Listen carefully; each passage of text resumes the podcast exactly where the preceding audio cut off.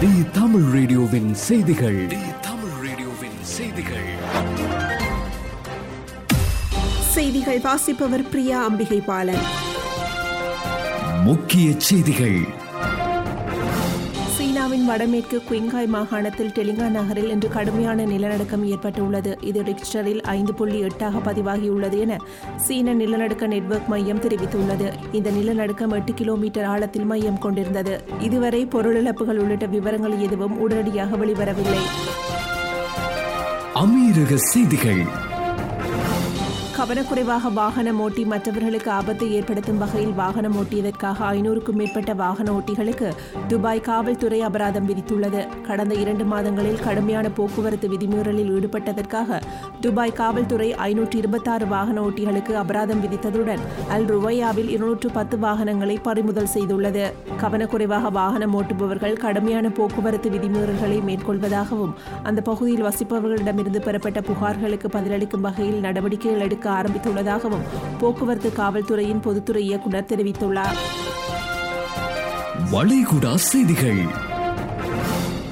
சமூக ஊடகங்களில் Covid nineteen தொடர்பான வதந்திகளை பரப்புகின்றவர்களுக்கு சிறை தண்டனையும் ஒரு மில்லியன் சவுதி ரியால் வரை அபராதமும் விதிக்கப்படும் என்று சவுதி அதிகாரிகள் எச்சரித்துள்ளனர். தொற்றுநோய் பற்றிய வதந்திகளை பரப்புகின்றவர்கள் சமூக ஊடகங்களில் பீதி ஏற்படுத்தக்கூடிய வகையில் தகவல்களை பரிமாறிக்கொள்கின்றவர்களுக்கு எதிராக நடவடிக்கை எடுக்கப்படுவதோடு ஒரு லட்சம் சவுதி ரியால் தொடக்கம் ஒரு மில்லியன் சவுதி ரியால் வரை அபராதம் விதிப்பதோடு ஐந்து ஆண்டுகள் வரை சிறை தண்டனை விதிக்கப்படும் என்று சவுதி உள்துறை அமைச்சகம் தெரிவித்துள்ளது. இந்திய செய்திகள். நகர்ப்புற உள்ளாட்சி தேர்தலில் வேட்பாளர்களுக்கான வைப்புத் தொகை இருமடங்காக உயர்த்தப்படுவதாக அறிவிக்கப்பட்டுள்ளது. தமிழகத்தில் உள்ள இருபத்தொரு மாநகராட்சிகள் நூற்று முப்பத்தெட்டு நகராட்சிகள் நானூற்றி தொன்னூறு பேரூராட்சிகள் ஆகிய நகர்ப்புற உள்ளாட்சி அமைப்புகளுக்கான தேர்தல் திகதி விரைவில் அறிவிக்கப்படும் என எதிர்பார்க்கப்படுகின்றது. இந்நிலையில் தேர்தலில் போட்டியிடும் வேட்பாளர்களுக்கு வழங்குவதற்காக கையேடு ஒன்றை மாநில தேர்தல் ஆணையம் தயாரித்துள்ளது. இலங்கை செய்திகள்.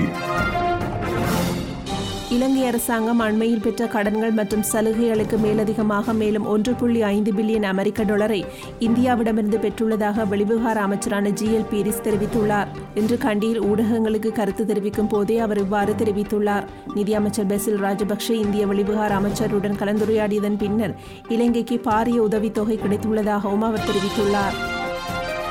விளையாட்டுச் செய்திகள். உலகமே பெரிதும் ஆவலுடன் எதிர்பார்த்து காத்திருக்கும் ஃபீஃபா உலகக்கோப்பை இரண்டாயிரத்தி இருபத்தி ரெண்டு இந்த ஆண்டின் இறுதியில் கத்தாரில் நடைபெற உள்ளது இந்த உலகக்கோப்பையை நேரில் கண்டு ரசிக்க உலகம் முழுவதும் உள்ள ரசிகர்களுக்கு டிக்கெட் விற்பனையை கத்தார் ஆரம்பித்துள்ளது.